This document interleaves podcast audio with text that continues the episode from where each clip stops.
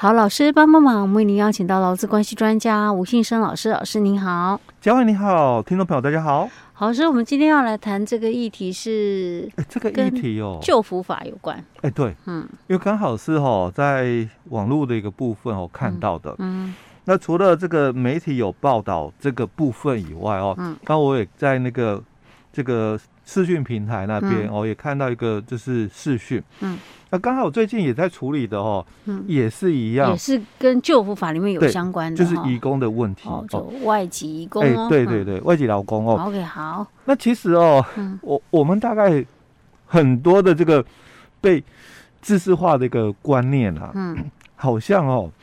很多的这个台湾的老板，嗯。他会去雇佣这个外籍老公哦，大概就是为了省成本。嗯，哦，就是我们大概很多人哦。对啊，我们会刻板印象哦，大概就是这样子哦。但其实哦，说实话哦，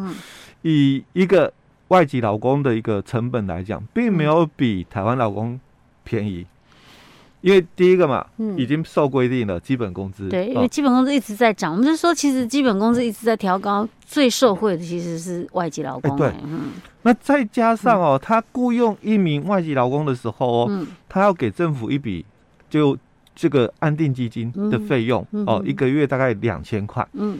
所以已经叠上去了。哎，所以老师不管那个移工是多少月薪多少钱，他就是那个那笔钱是固定的哈。哎。这笔钱其实会有区隔哦，嗯、那当然后来就是呃政府的一个条件就是不一样，嗯、就是如果你的比例是够的，嗯、就是我们雇佣几名的这个本国籍劳工，嗯、那你可以聘用一名的外籍劳工、嗯、哦。那在这样的合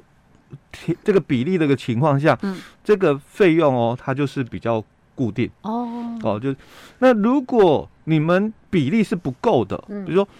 呃，你们可能要五个本国籍劳工才能够聘雇一名外籍劳工，嗯，但是现在你们比例不对了，嗯，哦，那还是可以聘雇，是，只是说这笔安定基金的费用就会，哎，就会垫高，哦，就会垫高哦。但当然也不是说，哎，没有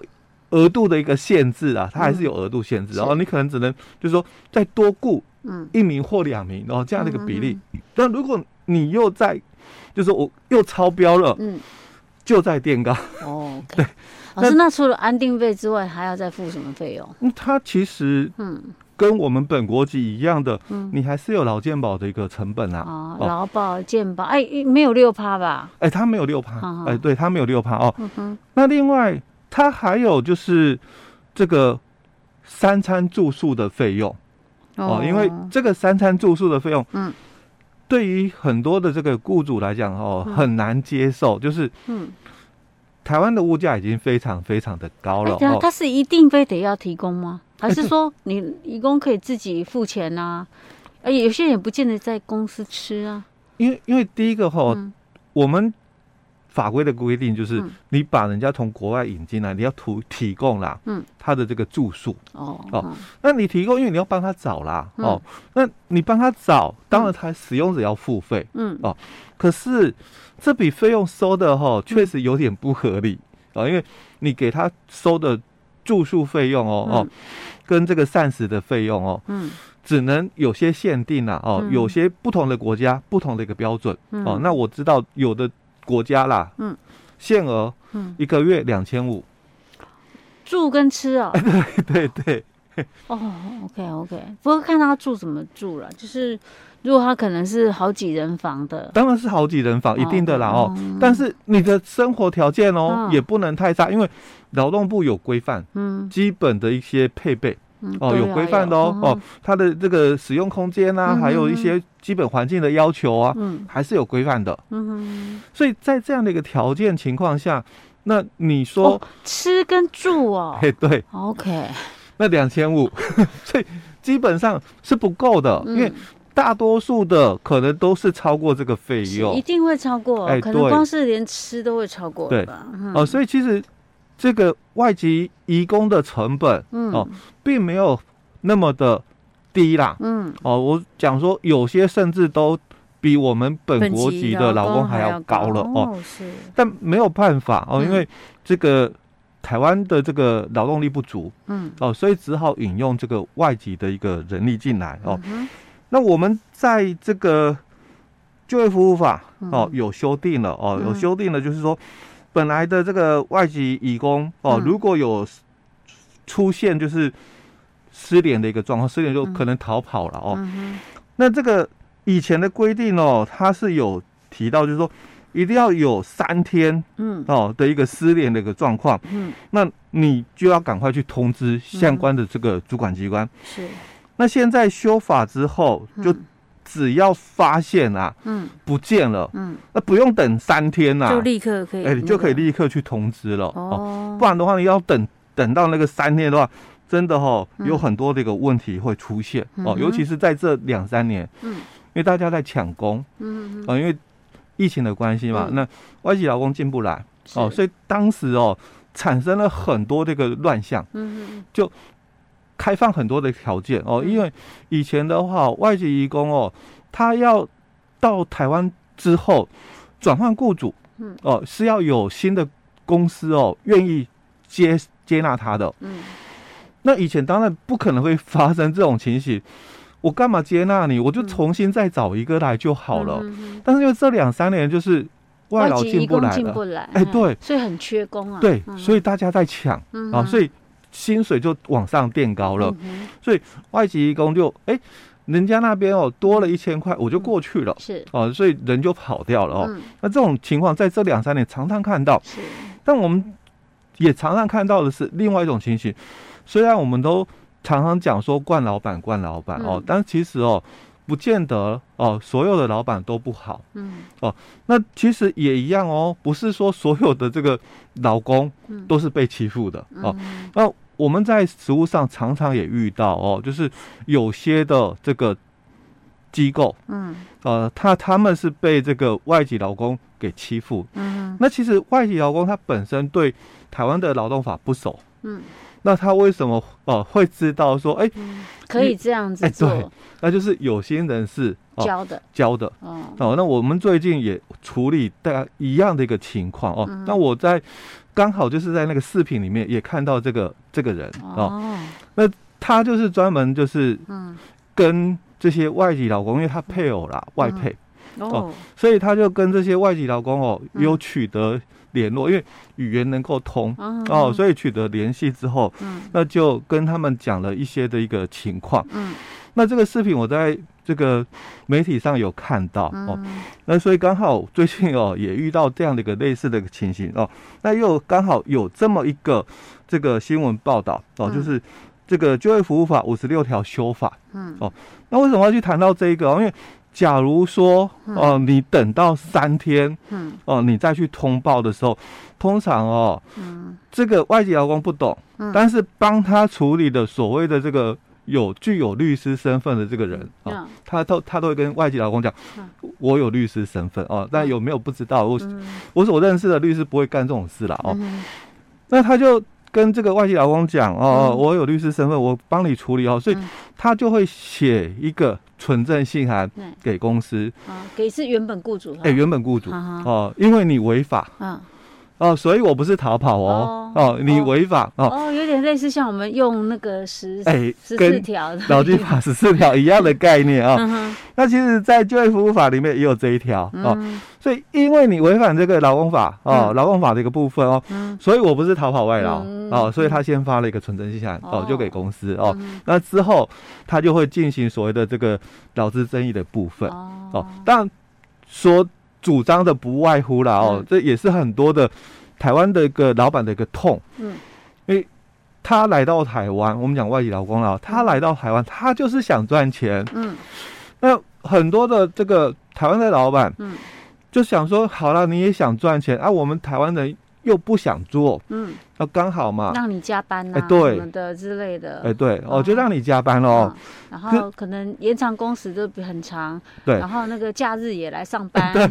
就很多不合法的方 的地方就出现了，随便就可以抓出毛病来了，对，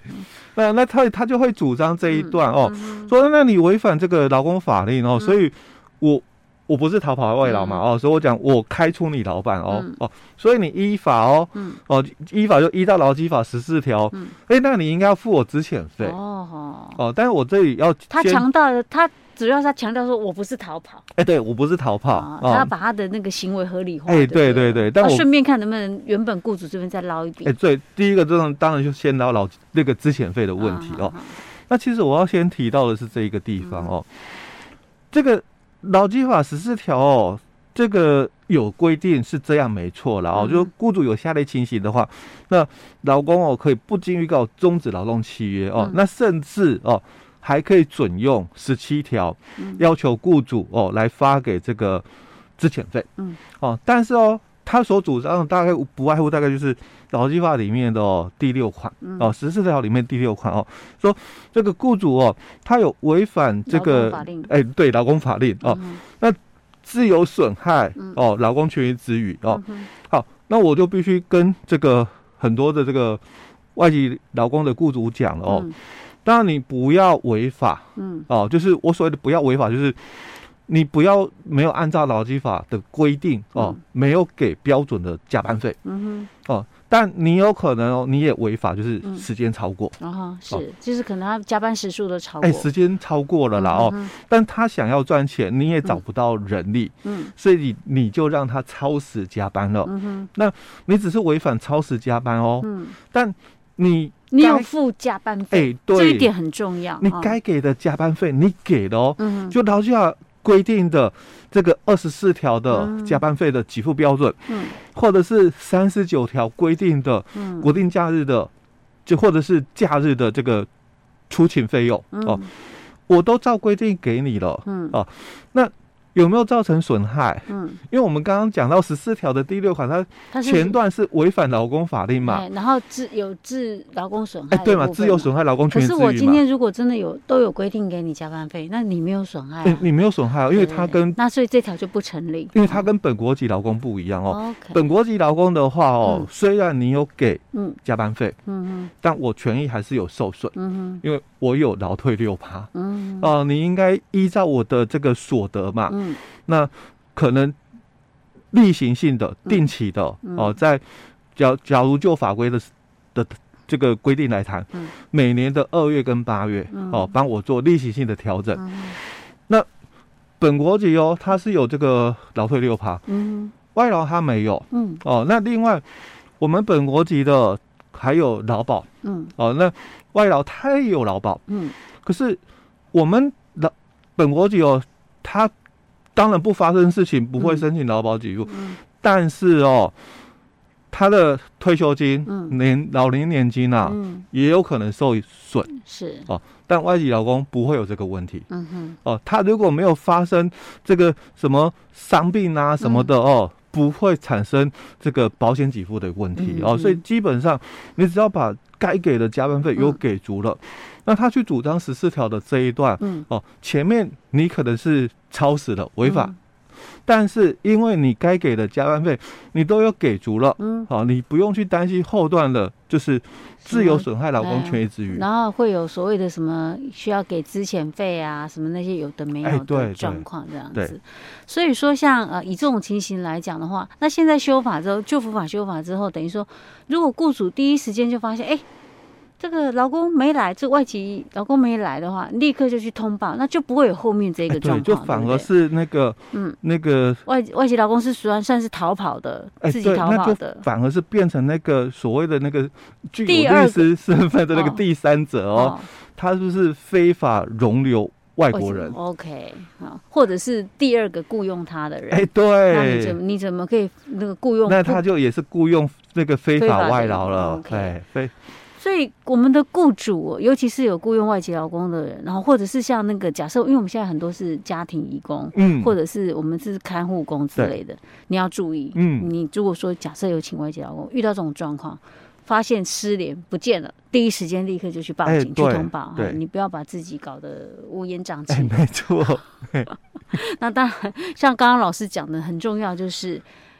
该按照。法规规定的要给的都一定要给，嗯，不要去省那个钱。对，你省小钱，你到后面要花大钱。没错。OK，好，所以我们今天先讲到这里。好。